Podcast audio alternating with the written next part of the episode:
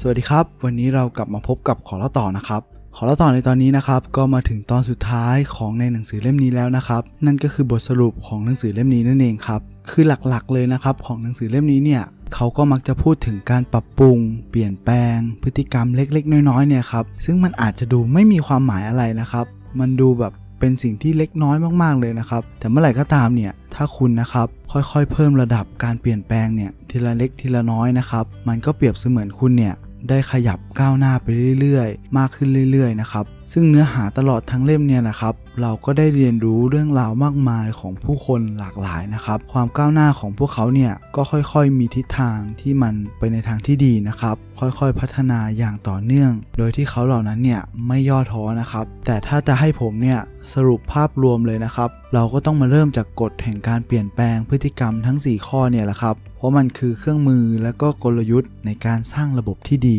และเรานะครับก็จะสามารถหล่อหลอมนิสัยที่ดีขึ้นมาได้ข้อแรกนะครับก็คือการกระตุ้นเนี่ยครับมันชัดเจนสิ่งเหล่านี้แหละครับมันจะทำให้คุณเนี่ยอยากลงมือทำข้อที่2นะครับนั่นก็คือการทำให้นิสัยนั้นเนี่ยน่าดึงดูดใจ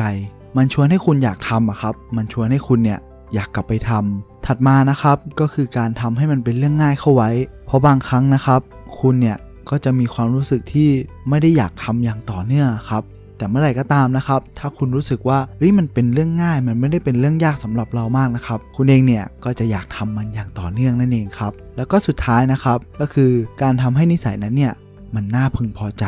มันก็เปรียบเสมือนรางวัลแหละครับถ้าคุณได้รางวัลได้ความภาคภูมิใจเนี่ยคุณก็จะมีความสุขและมันก็จะดึงดูดคุณเนี่ยให้คุณอยากกระทำอย่างต่อเนื่องนั่นเองครับสำหรับในทางตรงกันข้ามนะครับคุณเองนะครับก็พยายามเลิกในสิ่งที่มันตรงกันข้ามตัวอย่างเช่นนิสัยที่มันไม่ดีเนี่ยครับคุณก็พยายามทำให้มันมองไม่เห็นซะทำให้มันไม่น่าดึงดูดใจแล้วก็พยายามทำให้มันเป็นเรื่องยากและสุดท้ายนะครับคุณก็ทำให้มันไม่น่าพึงพอใจเพียงเท่านี้แหละครับคุณก็จะสามารถโฟกัสไปที่กระบวนการของนิสัยที่มันดีได้อย่างต่อเนื่องอาจจะไม่มีวันสิ้นสุดเลยนะครับถ้าคุณเนี่ยรู้จักมองหาวิธีการที่มันดีนะครับเพื่อจะปรับปรุงหรือพัฒนา 1% ของคุณเนี่ยให้มันดีขึ้นอยู่สม่ำเสมอนะครับซึ่งเคล็ดลับเหล่านี้แหละครับมันก็คือเคล็ดลับที่ดีที่สุดและมันอาจจะคงอยู่ตลอดไปเลยนะครับถ้าคุณเนี่ยไม่หยุดที่จะพัฒนาเพียงเท่านี้แหละครับคุณก็จะสร้างสิ่งที่มันน่าทึ่งหรือว่าอาจจะเรียกได้ว่าคุณอาจจะประสบความสำเร็จที่ยิ่งใหญ่เลยก็ได้ถ้าคุณไม่หยุดทำนะครับไม่ว่าจะเป็นการสร้างธุรกิจ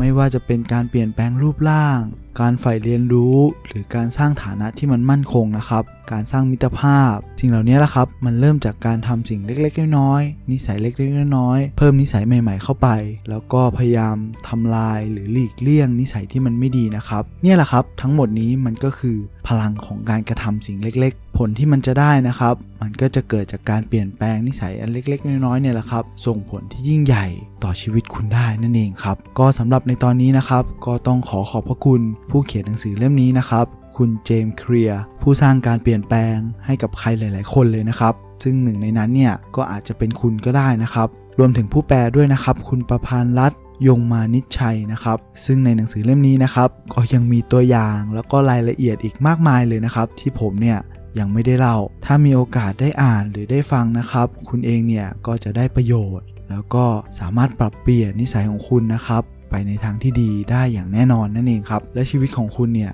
ก็อาจจะเปลี่ยนไปตลอดกาลเลยก็ได้นะครับเพียงแค่คุณนะครับเริ่มจากนิสัยเล็กๆเนี่ยแหละครับทำสิ่งเล็กๆน้อยๆพัฒนามันให้มันดีขึ้นเพียงแค่ 1% เนี่ยแหละครับผลลัพธ์ที่มันออกมานะครับมันก็จะดีขึ้นได้อย่างแน่นอนครับก็เดี๋ยวในตอนต่อไปนะครับจะเป็นหนังสือเล่มไหนเรามารอลุ้นกันนะครับสำหรับวันนี้เนี่ยขอเล่าต่อก็ขอฝากไว้เพียงเท่านี้นะครับแล้วเรากลับมาพบกันใหม่สวัสดีครับ